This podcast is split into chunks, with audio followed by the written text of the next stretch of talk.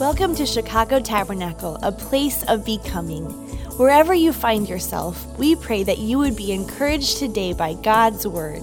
Please join us now as we hear a message from Pastor Toledo. We will walk the path. We will receive the revelation. We will get in step with our purpose. We will use our gifts. We will live on fire.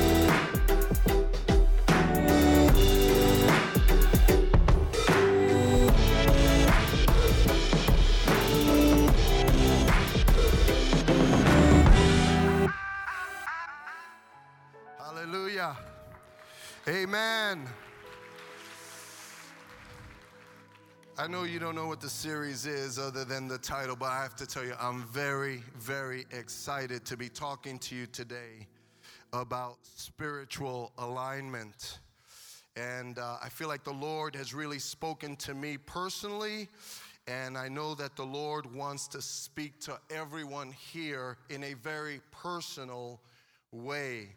This series, which we're titling, entitling Spiritual Alignment, speaks to the fact that there's a deep spiritual work that needs to take place in every Christian in order for us to operate with our gift on fire.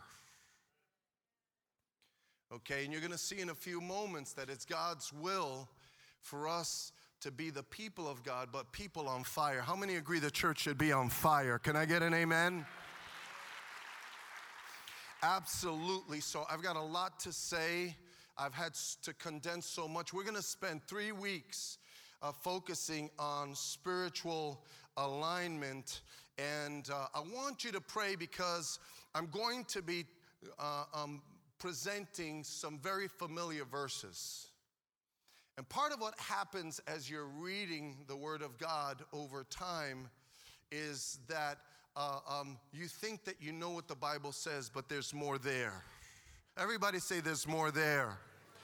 There are deeper revelations, there are deeper discoveries, and those discoveries are very important because they impact the way we live for God. And so you know these two verses, you know that you know these two verses. Uh, many of you have heard them quote, quoted and prayed over potentially, but I want you to listen closely with a, a fresh heart, with with fresh eyes and uh, uh, with fresh ears to hear what the Spirit would say. So let's just jump right into it. This is the Apostle Paul. These are some of the last words that Paul would ever write. And he's speaking to his son in the faith, Timothy.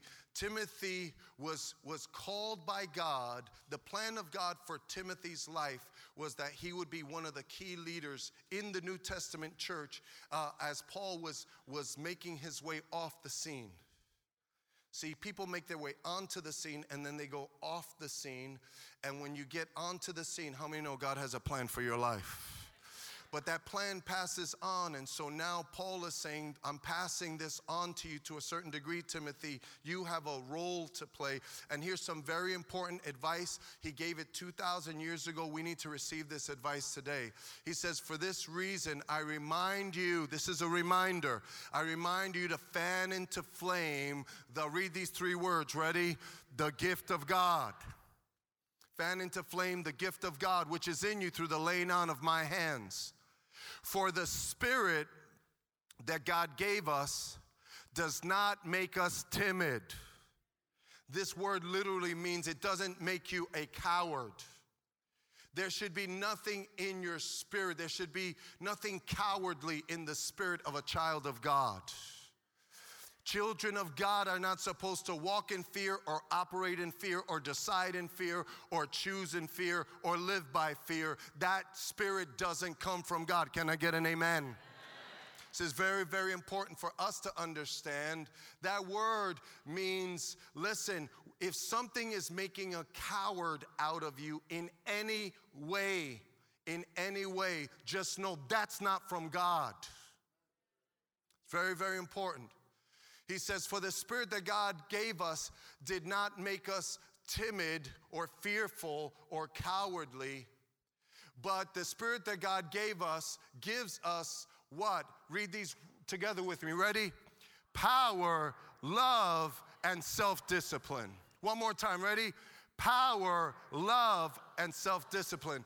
This is what we're supposed to be carrying around. This is what we're supposed to be walking uh, around with in our hearts. When you were born again, Christ in you, the hope of glory, resides inside of you. The Spirit of God, when you are a Christian, the Spirit of God lives inside of you now. We have Christ in us, the hope of glory. And here's what he's saying to Timothy, and what he was saying to Timothy, he's saying to us. He's saying, Timothy, I want you to live with your gift on fire. I want you to operate with your gift on fire. I want you to minister to the people with your gift on fire. I want you to I want you to minister to your family with your gift on fire. You are your best, Timothy, when your gift is on fire. How many know that you and I are our best when our gift is on fire? We're our best for God when our gift is on fire. The Church of Jesus Christ is a collection of people whose gifts should be on fire. They took note that these simple, unschooled fishermen had been with Jesus when they saw the boldness, when they saw the fire in them. They took note that they had been with Jesus. A byproduct of being with Jesus and having Jesus inside of us is that we should walk around with our gift on fire, operating in kingdom power and love and authority because we have Christ in us, the hope of glory. This city needs Christians whose gifts are on fire. Would somebody say amen? You could be a businessman and walk into the office and your gift can be on fire. You can be a mother that drops, drops off your children at school, but when you talk to those moms, they take note there's something about that woman. That woman is on fire. That's the life that we're called to live. And what he's saying is, Timothy, keep your gift on fire. In other words, we are our best selves for God. There's a difference. You could be your best self for yourself, but we are our best selves for God when our gift is on fire. And he's saying, Timothy, Timothy, like what would your life look like if your gift was on fire? What would your life look like, look like if you were really so full of the Spirit of God, my sister? Okay? So full, not full of fear, not worrying about what happened last year or last week or whatever, but so full of the Spirit of God. This is what I'm praying for our young people. Okay, we need young people walking out into this world with their gifts on fire. And so that people won't say, oh, you know those millennials. No, these are spirit filled millennials. These are millennials that are walking in power, authority, love, and self discipline. You understand? We're not supposed to be like everybody else. We're supposed to be people who are full of the Spirit of God, walking in the power of God, walking in the love and the life of God with the mind of God. That's what we need. And you know, when that's happening, your gift is on fire. What would your life look like if your gift was on fire? okay? Because that's what he's telling Timothy. Timothy, I'm leaving, but listen, you need to keep your gift on fire.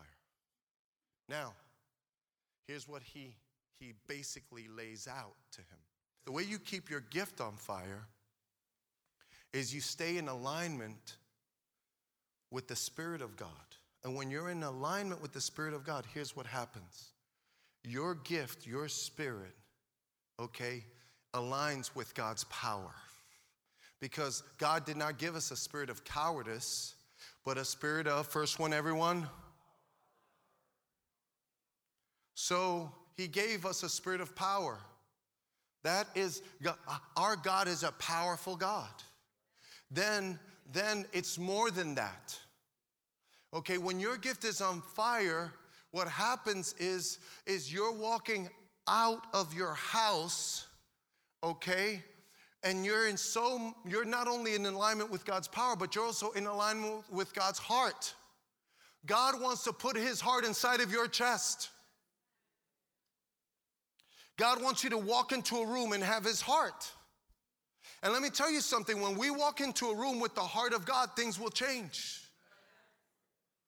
People will be impacted. When we walk around with the heart of God, people are impacted by the heart of God.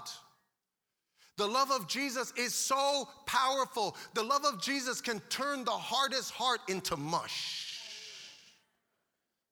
You see? But that's God's heart, and God wants to fill our chest with his heart. And he wants us to align with his heart. He said, Timothy, remember the spirit that God gave you is a spirit of power, a spirit of love. We'll talk more about this next week. And then, thirdly, when you're when you're uh, uh, aligned, when your gift gift is on fire, the way you stay aligned is that you are aligned with God's mind.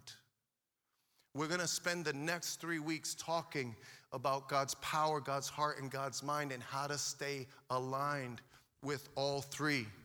Now, there's so much to this. There's so much to this that we're to only focus on one. We're to focus on his power. And the title of the message today is Aligning with His Power. God wants us to align with His power. Everybody say power.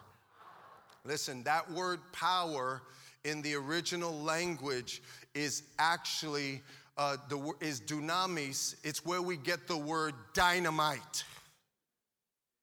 Okay, explosive power, and God wants us to live not in a spirit of fear, but He wants us to live in light of the power of God. Now, eh, I, I, I want to say this, and by the way, I'm going to talk a little while before we pray because I want us to pray with the right kind of framework as we go into this series.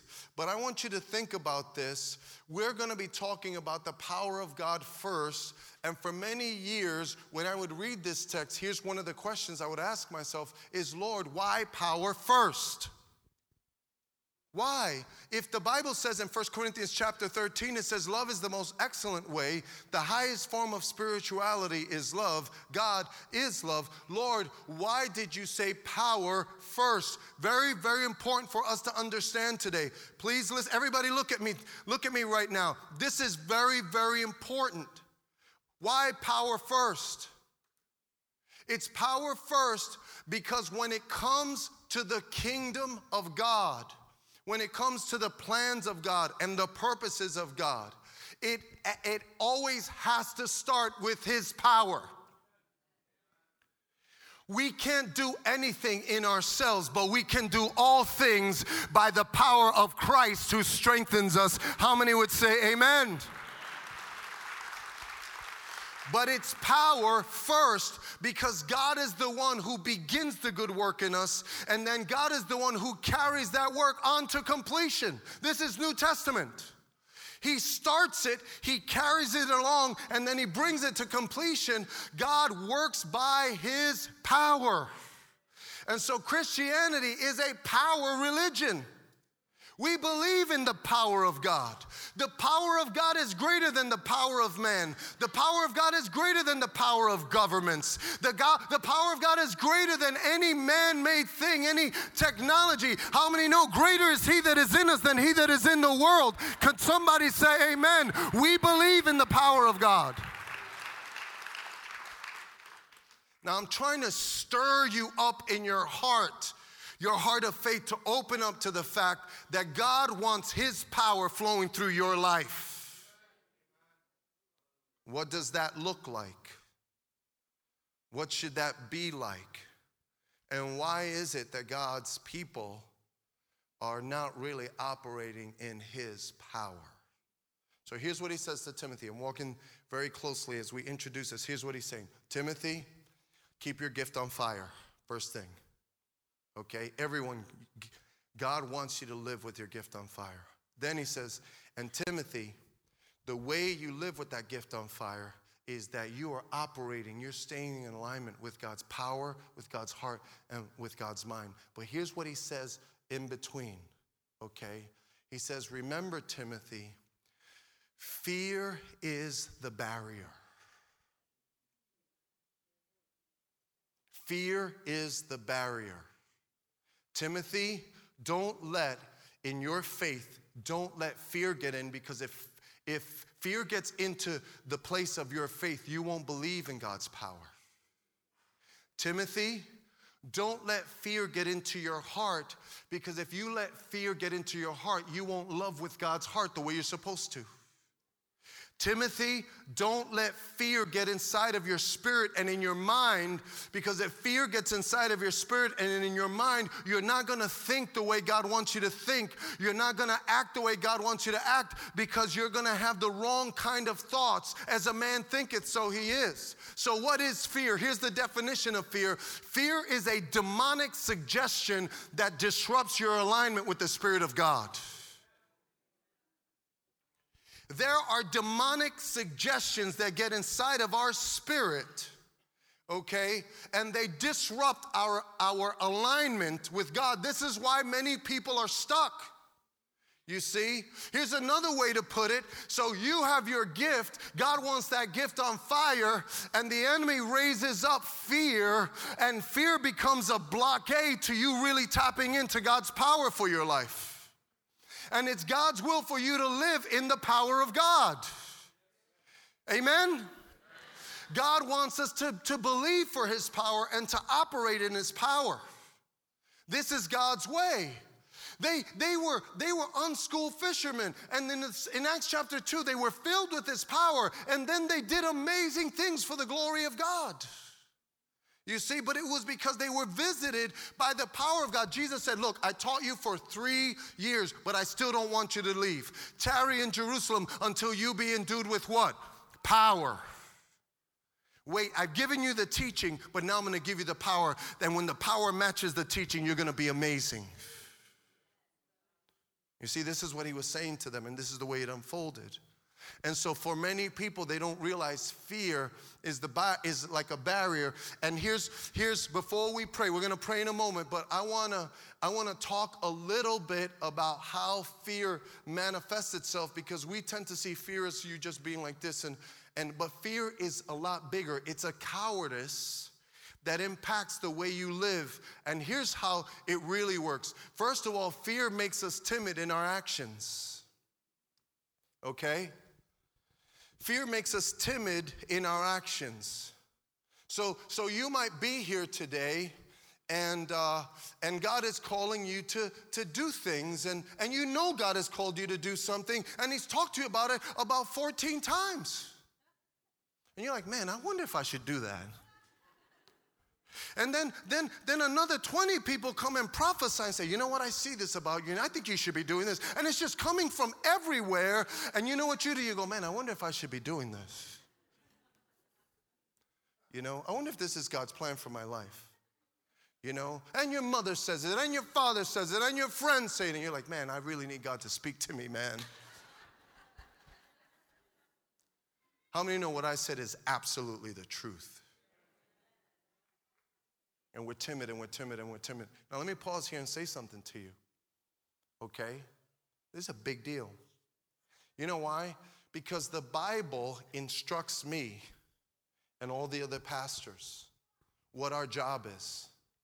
A lot of people miss this. The Bible says that we as pastors, our job is to equip the saints to do the work of the ministry. Thank, Amen. Thanks for that. My job, uh, see, American Christianity says your job up here is to do everything. And when I go to church, I go to church receive. Why do you go to church? They do service. Well, it makes me feel good. It's good for my life. That's, that's part of it, but it's not really the whole part of it. Okay? If you come to church, all right, only to receive and like, you know, I want my life better, then you're missing it. You see? You're missing it. Because what's supposed to happen is you're supposed to come to church. When you come to church, the first reason you come to church is to worship God with the body of Christ. Can I get an amen?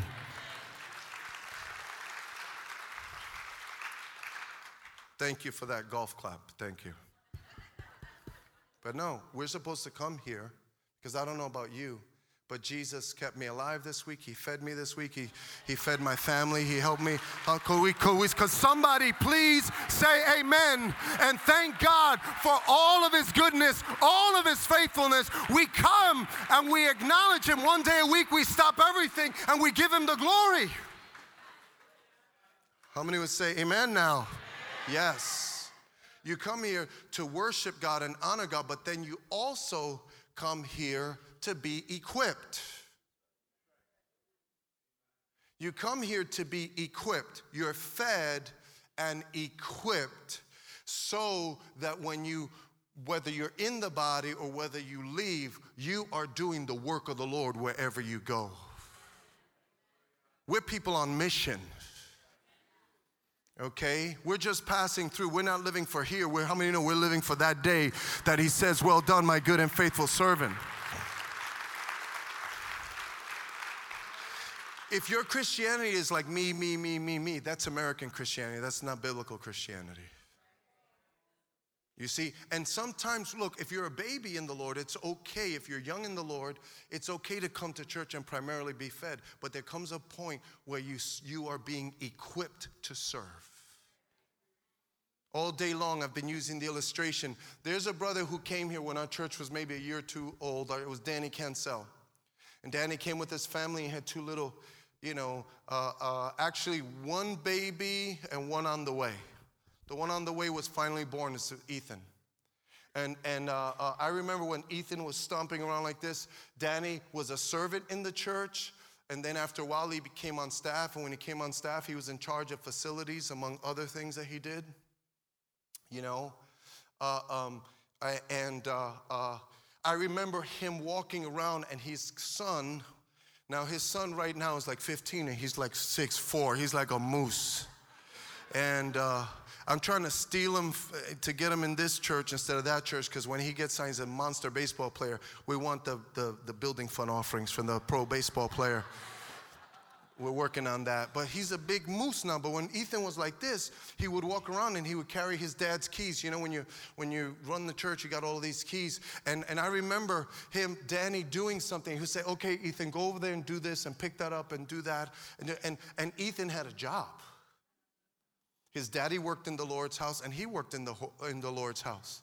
Because how many know they're never too young to be taught that we are servants of the most high God? We are servants of the Most High God. We're here to serve Jesus. We're on this earth to serve Jesus and to bring Him glory. We need our gift on fire so that we could really bring Him glory, so that we could go into the neighborhood uh, this evening, so that we could be released into, the, into our place of business or school and make an impact for Jesus. That is the best life. How many would say amen? But see, what we have to understand, brothers and sisters, is that fear gets you in like, it's like you're not even stepping out into the things that God wants you to step out in. You should be serving someplace. Okay? Amen. I'm gonna give that man $45, right? So, look, your, your fingers, your heart, your eyes, they don't take a day off. You're like, you know what? My finger's like, you know, I'm just gonna take the day off and I'm gonna let you go out. But see, we act like we're supposed to be a body. And we act like parts of the body can take a day off. How many know we don't take a day off? We're all working together to glorify and honor Jesus. And so, so fear will make you timid in stepping out. Here's another thing that fear will do fear will make you dismissive in your expectations. People get stuck because they believe so little of God. They believe so low of God because something has gotten into their spirit that makes them cowardly when they approach God. So, some people, the Bible says, come boldly to the throne of grace, but some people, when they come to the throne of grace, they're like, Lord, you think you could, you know, maybe, you know, do this little thing for me? And we're so dismissive in our expectations of God. You see, but that's not God's will for your life or mine. But that's what fear does. Fear makes you believe. And here's, here's the way it really happens is you, eh, here's the way we get tricked we look at someone else's life and we pray for God's greatest for their life. And it doesn't matter what it is, no matter what the miracle is, we will pray down the glory and say, Yes, God, you can do it. And we're, but then when it comes to ourselves, our expectations are so low. And we say those promises of God, that are for that person, the thing that you did in that person's life, those promises are great for them, but for me, it's just too good to be true. Do you know how many people live, live like that? For me, that promise, that relationship, that future, that blessing, all of those things, too good to be true. You see, but look, it's not too good to be true, it's just true. But fear will say it's too good to be true. Okay? Fear is the barrier. Fear makes us comparative in our disposition. Fear makes you spend more time looking at other people than looking at Jesus. And you look at other people and you're looking at, at what God did for them. Do you know that they have done studies? I just heard a podcast. This was not a Christian podcast, this was like a secular one, but they've done studies and they're saying, look, Kids just cannot handle social media before they're like 13 years old. It just wrecks them. And if we want to know why there's so much anxiety now in our young people, and we want to know why there's so much stress, it's because they're on social media and they're looking at these fake lives, you know? So, you, you know, life is tough. but we don't Instagram you know, when you, when you when you're, uh, uh, I haven't seen any of the sisters have a flu, okay, and like chicken pox, and put that picture on with the, you know, what the hair is like, and they're like, none of those posts. You see them, they're like, right? Those are the posts. We put out the best and the, the best scene behind us and the best sunset and all of that kind of stuff. And so young people are looking at them they go, My life is nothing like that. And they start to go into this cycle of self criticism and, and shame and condemnation, and they put themselves down so that even in some of the best neighborhoods in America, people are, kids are in high school and they're taking their lives. But see, that is a work of the devil. It's a work of hell because it gets people to compare themselves to other people instead of living by faith, saying, Look, Lord, even if you bless that person, hallelujah. If you bless them, I know that you can bless me. I don't have anything to worry about. You got a plan for my life.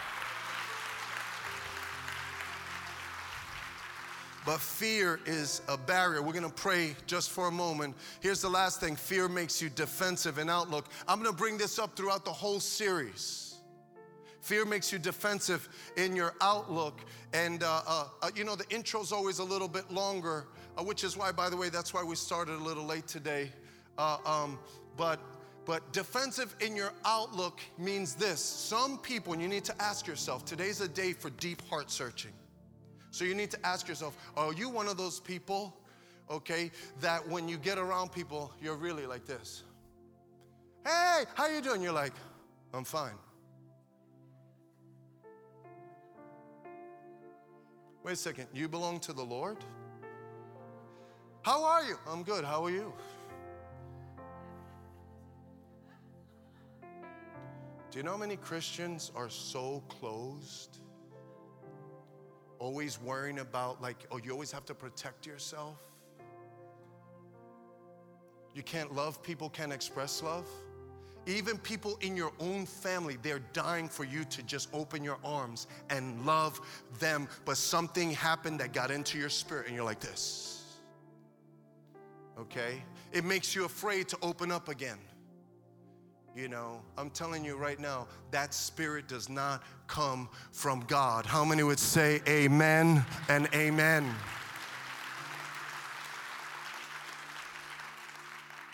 We'll talk more about that next week, but I want to pray right now.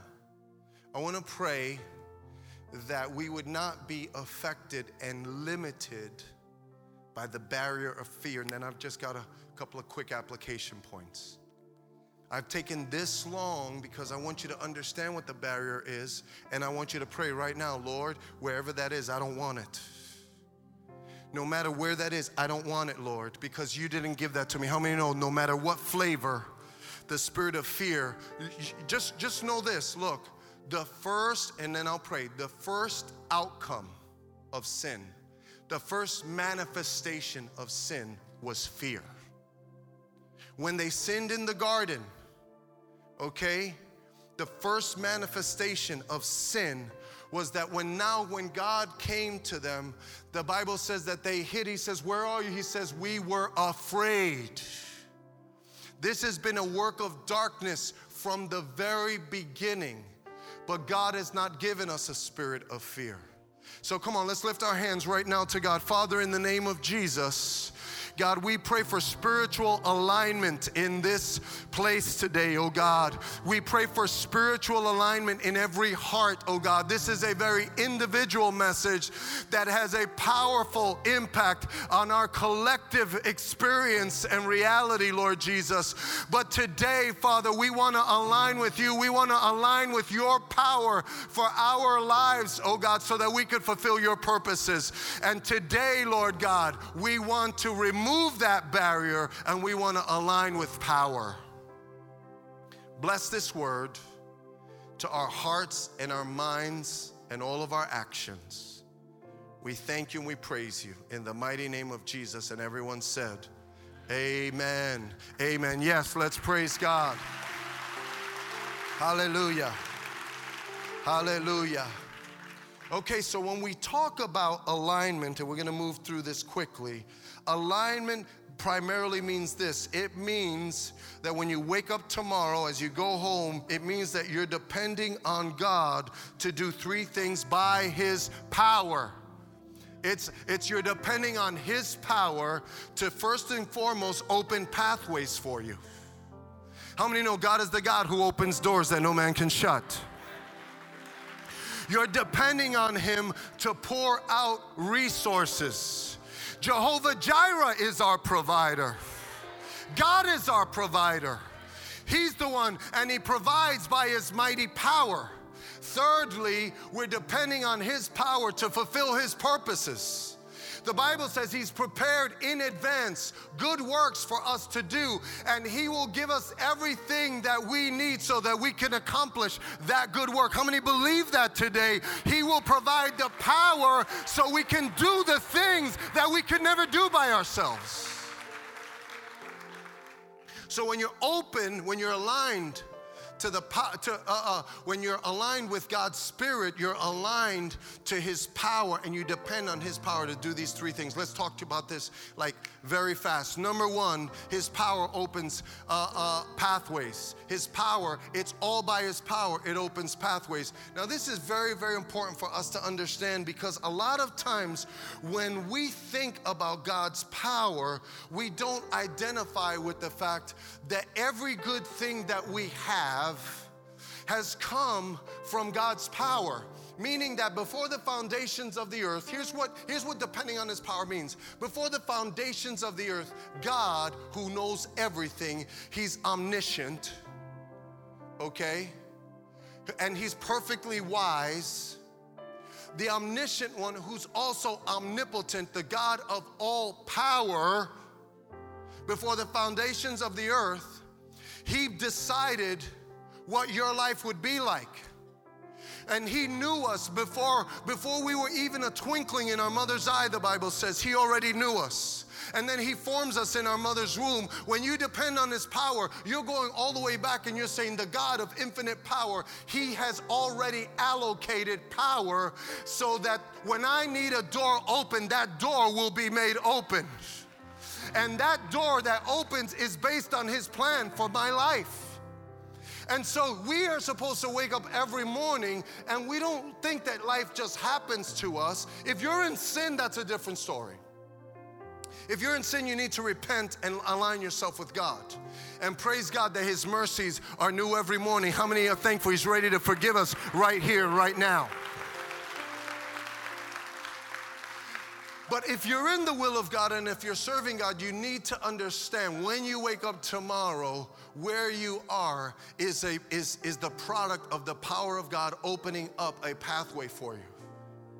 Now, let me give you, a, I've been using a personal uh, example, and uh, I want to move quickly through this, but stick with me. So, so you guys know my senior year, uh, uh, Baseball America had me top 25 high school prospects in the nation. I had scouts tell me, You're gonna go in the first round of the draft. Maybe the first 10 picks, one scout told me. And you're gonna make a lot of money. And I have professional baseball players who are, who pro baseball players come and say, Al, you're gonna be rich and all this kind of stuff. And then I got saved, and then my life, I, I, had a, I pulled a muscle, my life went crazy. The beautiful plan that I had to be a baseball player was completely derailed. So I signed with a, a school in Texas, it's called Lamar University. They were like ranked at one point 11th in the nation, Division One, big time baseball right? So I go to the school and I try to play there. Nothing works when it comes to baseball. Now, I was getting schools were offering me scholarships like like I mean Oklahoma State, Wichita State, all of these different schools were offering me scholarships and calling me and I was taking letters from colleges throwing them in the garbage. I said I'm going pro. I don't have time for going to school. But anyway, I end up going to this school. Everything goes horrible. At the end of the first year, even though I didn't pay anything for the first year, they didn't even call me back. Talk about a diss. like, thank you, Lord. You know what I mean? So now I come home, I go back from Texas, I come home, and I'm like, Lord, what am I gonna do with my life? And guess what? After the guy who had all the colleges, now I couldn't get into one college. None of them wanted me. And it was crazy. It was like, you mean nobody will take a chance? Nobody would take a chance on me. So here's what happens no school could take a chance on me, but then there was one school that I get a call from the coach and say, Hey, I hear you're back in New York. It just so happens that in Brooklyn there was a D1 school, that means a higher level baseball. D1 school, the coach calls me and says, Hey, why don't you come play for us? We'll give you a little, a little scholarship money. And I was like, That school? I would never play for that school. But how many know beggars can't be choosy? So I just like. So I went ahead and I started playing for the school. And you know what? I was like inside when I first started, I was like embarrassed to be there because of, you know, but, and, and so I'm embarrassed. I was unhappy and I kept looking at this thing and I was like, can't believe my life. You know, this is what happens to a lot of us. We get born again, we're saved, and then we're looking at our life and going, I can't believe this life. So it just so happens that that school was seven blocks away from the Brooklyn Tabernacle. Okay, Brooklyn Tabernacle is the first church I ever went to. Right? Brooklyn Tabernacle is where I grew. Brooklyn Tabernacle is where I learned about prayer meetings. Brooklyn Tabernacle is where I all learned uh, all the stuff that we do. It just ripped off from, the, from my father-in-law and the other pastors there. You see? And I remember after I could go to prayer meetings after baseball games a lot of times, or even or, or even baseball practices, I would go right to prayer meeting. And I went to a prayer meeting one one uh, Tuesday night, and I had my baseball jacket on, and I had my like like my kind of uh, cleats on. They weren't cleats; they were um, turf shoes on. And so uh, and and this cute girl walks up to me, and I've been holding this over my wife forever because she spoke to me first. She comes up and goes, You play baseball? And like, yeah, And that's how my friendship with Chrissy started. Right? So look, so look, I was hugging my grandsons back there.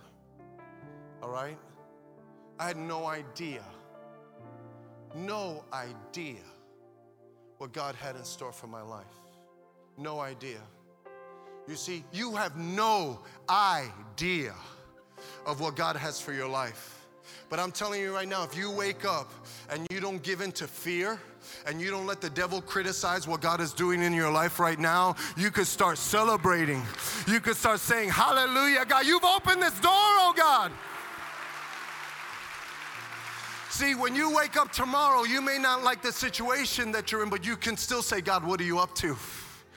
You're up to something, God. You've opened up this door. You got a plan, oh God. I'm going to excel. It might be a crummy job, but I'm going to excel at this crummy job. And this is going to be the, the springboard to the next thing. How many know God has a beautiful plan, a powerful plan, a wonderful plan? And He opens that up. He opens up the pathway by His mighty power. No matter where you find yourself, stop letting the devil shape the way you view what's happening in your world. You see, only God could take the worst things and make them the best things. So the power of God opens pathways, and when you start thinking about that, you'll stop being jealous about other people's pathways. You start focusing on the pathway that He has for you. Secondly, the power of God not only opens pathways, but it pours out resources. God is the kind of God who provides what we need. He provides what we need. Okay, that's still a weekend. And remember, that's all right. We're working through it. See, when we wake up in the morning, when we wake up in the morning, there should be a gratitude in our spirit that says, Thank you, Lord. Thank you, Lord, for this house. Thank you for air conditioning. Thank you, Lord, for a bed to sleep on. Thank you for, for, for breakfast. Thank you, Lord, for, for cereal. Thank you, Lord, you have provided in such an amazing way. How many look back and say, Man, Lord, you've been so good. You have provided in so many amazing ways.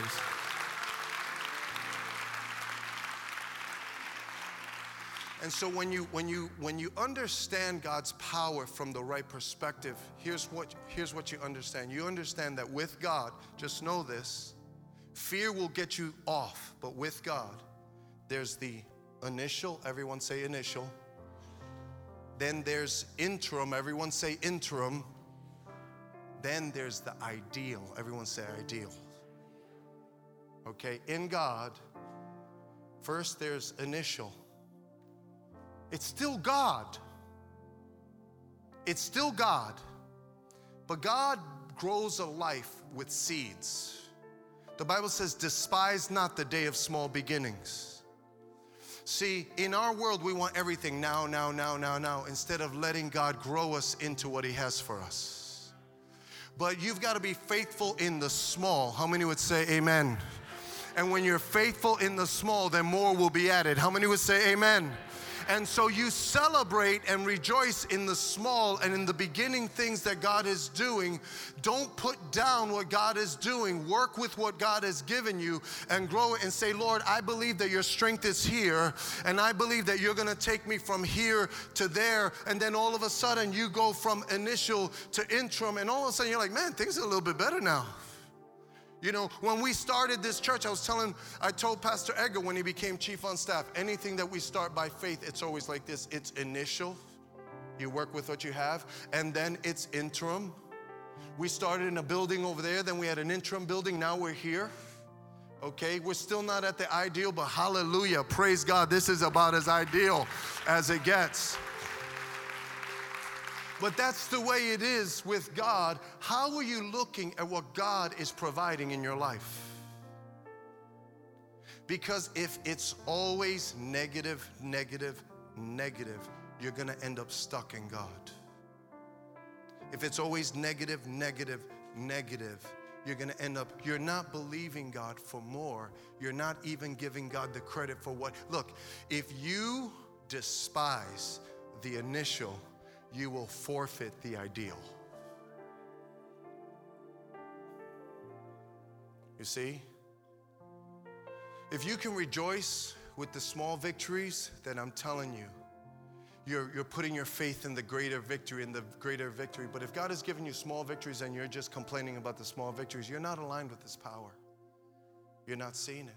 Because oh, God has a place, He has a destination and it's a powerful place for you. It's he does have a beautiful plan, but look, little is much when God is in it. But God's power is even in little things. Could we praise God for that today? Hallelujah. It's amazing what God has. So look, I did. I, there's a this week. I uh, I preached twice at a Spanish a conference for Spanish pastors, and I had a group of guys with me. Eric, who's my assistant, he's a new assistant. He's been on staff almost two months now. Eric is from Minnesota. He grew up in Minnesota. He went to school in Wheaton. And uh, I was really laughing because Eric was with me at this Spanish. Everything was in Spanish. I needed an interpreter even to speak because I can't preach in Spanish. But Eric is there. He doesn't know a lick of Spanish. Eric is really, really white right?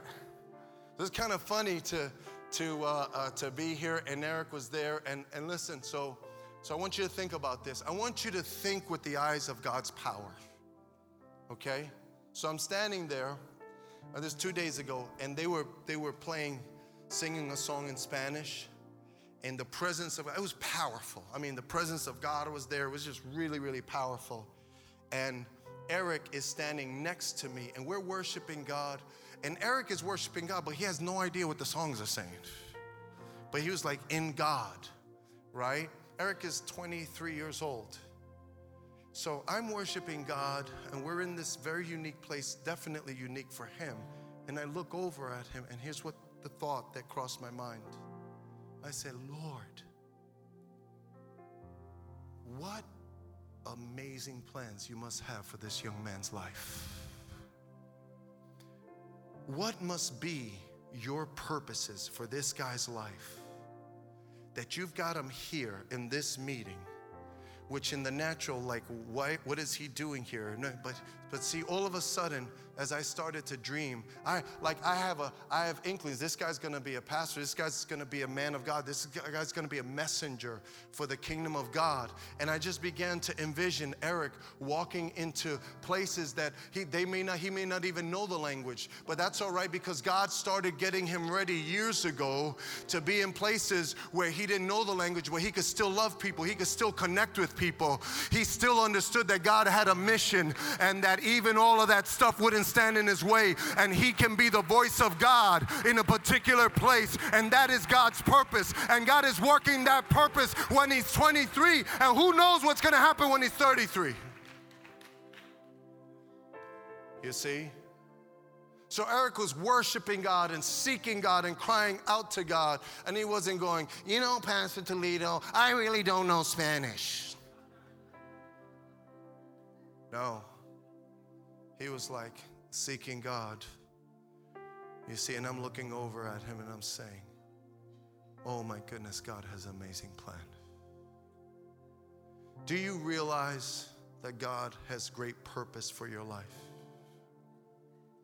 His power, His power fulfills His purposes. What you need to understand about God's powers, first of all, that, His power opens doors for pathways okay? His power pours down the resources.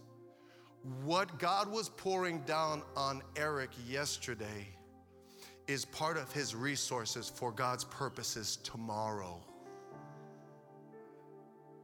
You see? And people are going to be like, yo, you feel so comfortable. You're with us and you're so comfortable. He says, man, I love you. You don't even know how much I love you. You know, you don't even know how much I love you. It doesn't matter where I grew up. I love you. And you know why? It's because God taught him how to love them. You know? Do you know that that's what this city needs? It needs it needs people who are so free, and we're free when we're prepared by the processes of God to fulfill the purposes of God. All of it happens. Remember, you don't do it to yourself. God's power does it to you and for you. How many would say amen?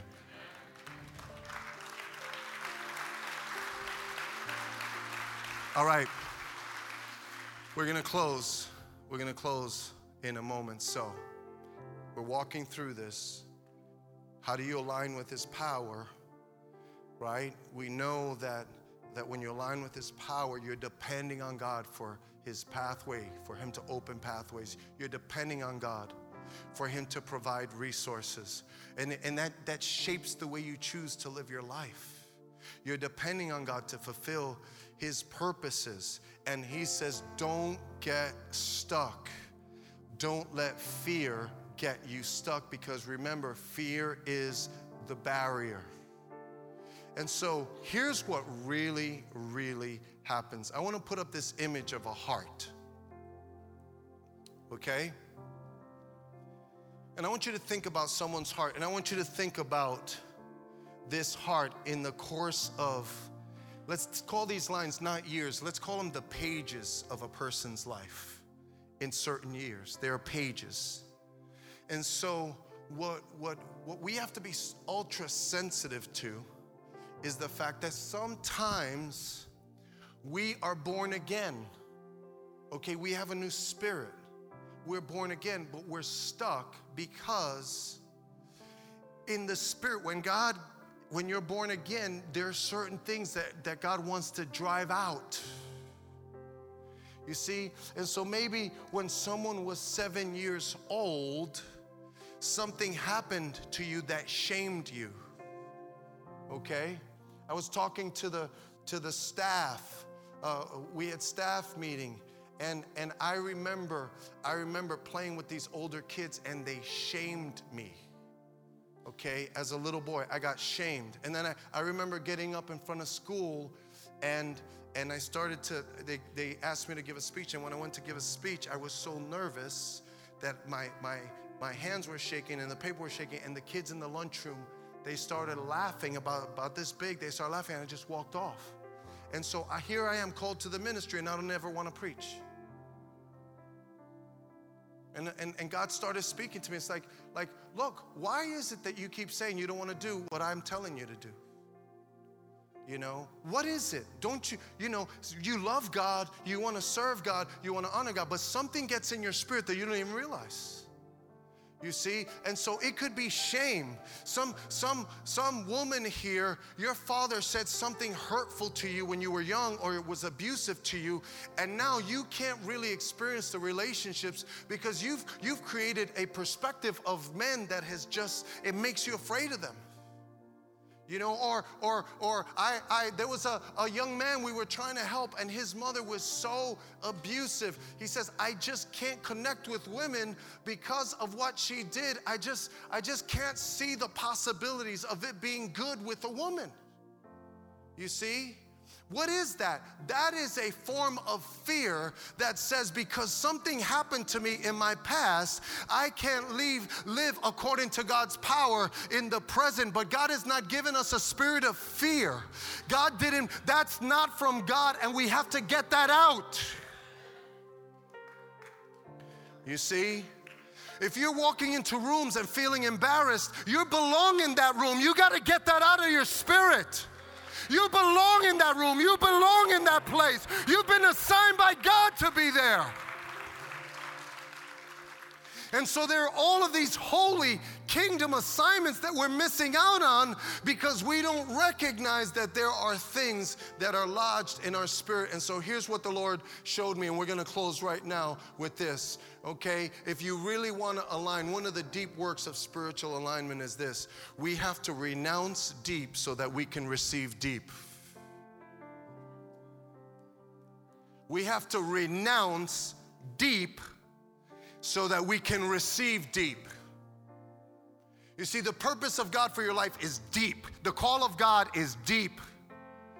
You see, we're talking about deep things. And if you're one of those people, you're always on the sideline when it comes to the kingdom of God. God wants to get you off of the sideline, He wants to get you in the game. He wants to get you stepping out in faith and living by faith. But what is in your spirit that is holding back? It's some form of fear. But we have to renounce that. When you renounce something, the scripture talks about the fact that when you renounce something, there's something violent that's happening. You're saying, I don't want that in my spirit, in my house, in my family, in my mind, in my body. I don't want that anymore, not even a drop of it. I renounce it. I reject it in the name of Jesus. I reject perversion in the name of Jesus. My daddy taught me about perversion, but I renounce perversion in the name of Jesus. Read Psalm 101 in the, in the New Living Translation. It says, I will set no vile thing or ungodly thing in front of my eyes. How many know some people need to renounce perversion in the name of Jesus? Perversion will make you a coward. Perversion makes men relational cowards. It makes women relational cowards. There are all of these things. Put that picture back up. All right, we're going to pray right now. But listen, there are all of these things that get lodged in our spirit and we're living with it. And you know what Paul is saying, Timothy? Don't live with it. Everybody say, don't live with it. Don't live with that thing. Don't live. If you're young and you know that something wrong is growing inside of your spirit, don't live with it. If you're older, it's not too late. Don't live with that thing. God has not given that. God has given you a spirit of power, of love, and of a sound mind. So we have to renounce deep. Say, Lord, I reject that. Satan, get thee behind me. And I'm gonna tell you, here's what's gonna happen. For a short season, until you really open up to just walking in the new things, you might have to a few times a day renounce deep a few times a day, you might have to say, I don't want that. I reject that feeling. I renounce that temptation. I renounce that issue. I don't want to hear that on the radio. I turn off the radio here and I turn it off over there. Some of you got things turned on that need to be turned off in seven different places and you need to renounce seven times. I don't want it. I don't want it. I don't want it. I don't want it. Seven times I don't want it. And I'm going to tell you right now, and I'll close with this. When you really start renouncing deep and getting all of that junk out of your spirit, then you open yourself up. And guess what's waiting for? Waiting to fill you. The kingdom of God is waiting to fill you. The glory of God is waiting to fill you. The power of God, the heart of God, the love of God is waiting to fill you. And then life is going to be very different. But we have to renounce deep and say, Lord, I don't want anything in my spirit. And that's my prayer for you. That's my prayer for you. That's my prayer for our children and our children's children. We don't want anything in our spirit that is not of you. We are in this world, but we are not of this world. Hallelujah. Hallelujah. Jesus is the King of kings and the Lord of lords, and that's the kingdom that we belong to. Lift your hands to Him right now. Hallelujah, Jesus. Hallelujah, Jesus. We worship you, God. We worship you, God. We worship you. We worship you. Hallelujah. Blessing and honor and glory and power belong to God. Hallelujah, Jesus. Hallelujah. It's in you, Lord, everyone. It's in you, Lord. It's in you, Lord. We know there's more that's found in you. It's in you, Lord. It's in you, Lord. We know there's more that's found in you. It's in you,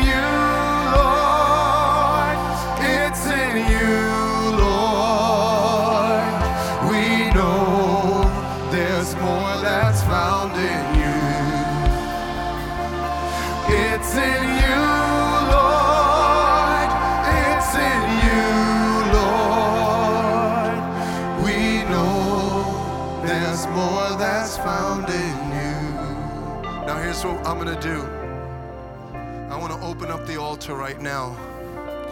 Anyone is here, you're like, you know what? I need spiritual alignment. It doesn't matter the details as as I, I want to align with God's power could be your motivation, or it could be, Lord, I, I need to renounce certain things. It doesn't matter, but today is a day that we want to align with God's power. And if you feel the pull of the Holy Spirit, please respond. Don't be timid in your actions. Respond to what the Spirit is saying. Slip out of your seat and come because we're going to pray together. We're going to pray and we're going to renounce together and we're going to believe together for God's power. Don't stay on the sidelines. We don't want to be on the sidelines. We want to get into the thick of God's will. We want to get into the fullness of God's will. Hallelujah. Come on. With hands raised, with hands raised. It's in you, Lord. It's in you, Lord, everyone. It's in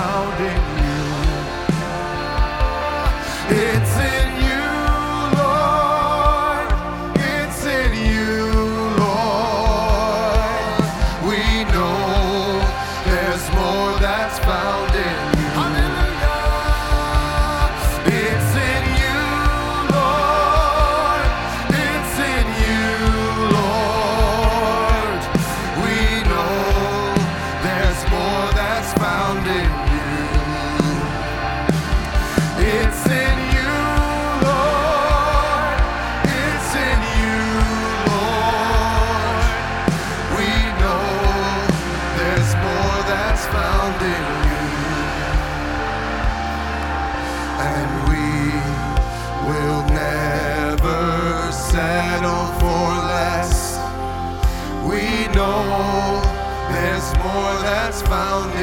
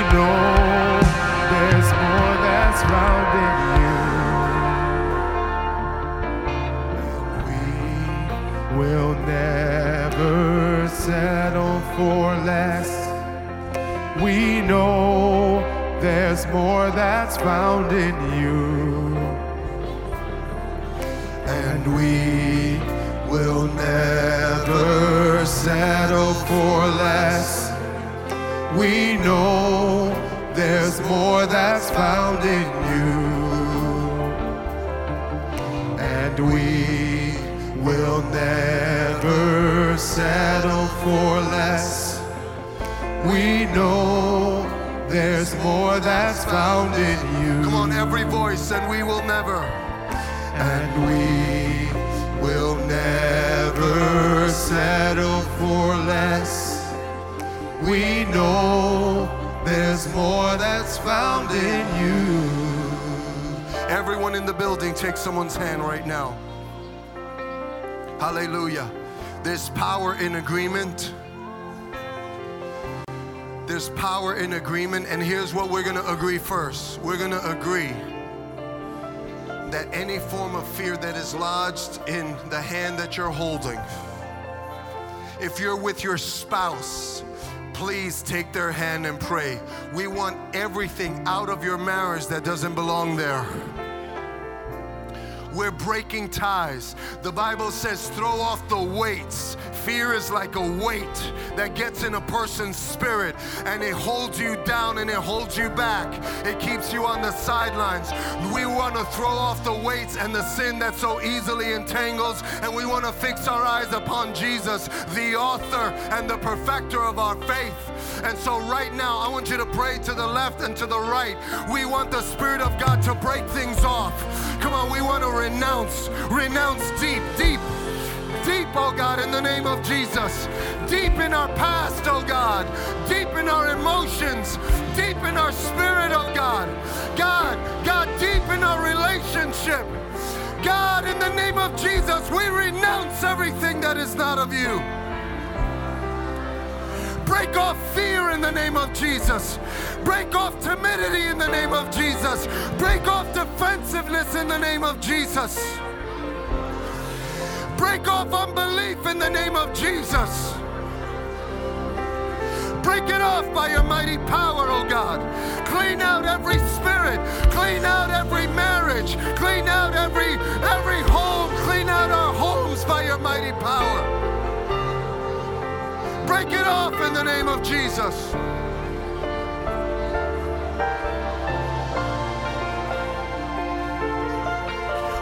reject it. We renounce it in the name of Jesus. We renounce fear. We renounce perversion. We renounce, oh God, being closed. We want to be open, oh God.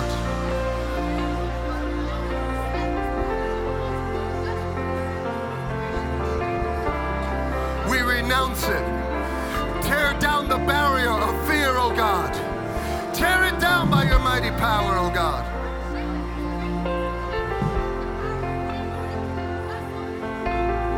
Hallelujah. And as we go to close, come on, pray for power. Pray for the power of God for your brother. Pray for the power of God for your sister. Open pathways this week, oh God. Open doors this week. Open doors. We won't be afraid to walk through them, oh God. God, pour your power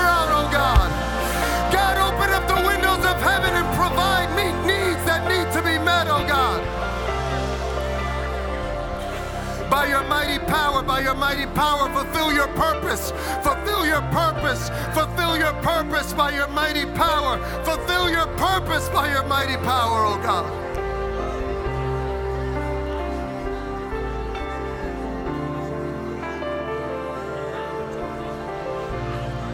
Hallelujah. Hallelujah. Let your kingdom come. Let your will be done on earth as it is in heaven. Let your will be done on earth as it is in heaven. Hallelujah. Thine is the kingdom and the power and the glory, oh God. Let the kingdom of God flow through your people. Let the kingdom of God be part of our lives, be part of our the way we live, oh God. We pray for kingdom power, oh God. So, Father, we go from this place celebrating our dependence on your power, oh God. We thank you that you have the power to take care of us. You're going to pay the bills that we need paid. You're going to open up the doors that we need open. You're going to fulfill your purpose, oh God. It doesn't matter what we see, God, because we focus on what we don't see. We focus on you, Lord Jesus.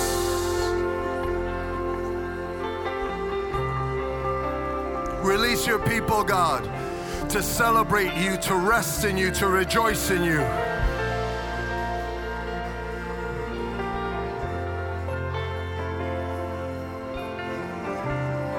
Thank you, God. Thank you for all the things that your power is going to bring about. God, I even thank you for visitors. Maybe there's a visitor from out of town and they needed this message, oh God. God, wherever they go, may your power go with them, Heavenly Father. Thank you, Lord. Release your people to rest in you, to rejoice in you, and to seek you, we pray. In the mighty name of Jesus. And everyone said, Amen. Come on, let's give him a loud hand clap offering. Hallelujah, hallelujah, hallelujah. Blessed be the name of the Lord. God bless you. God bless you, everyone. Greet one another before you go, sisters. Hug four or five sisters, brothers. Hug four or five brothers. We'll see you on Tuesday. God bless you.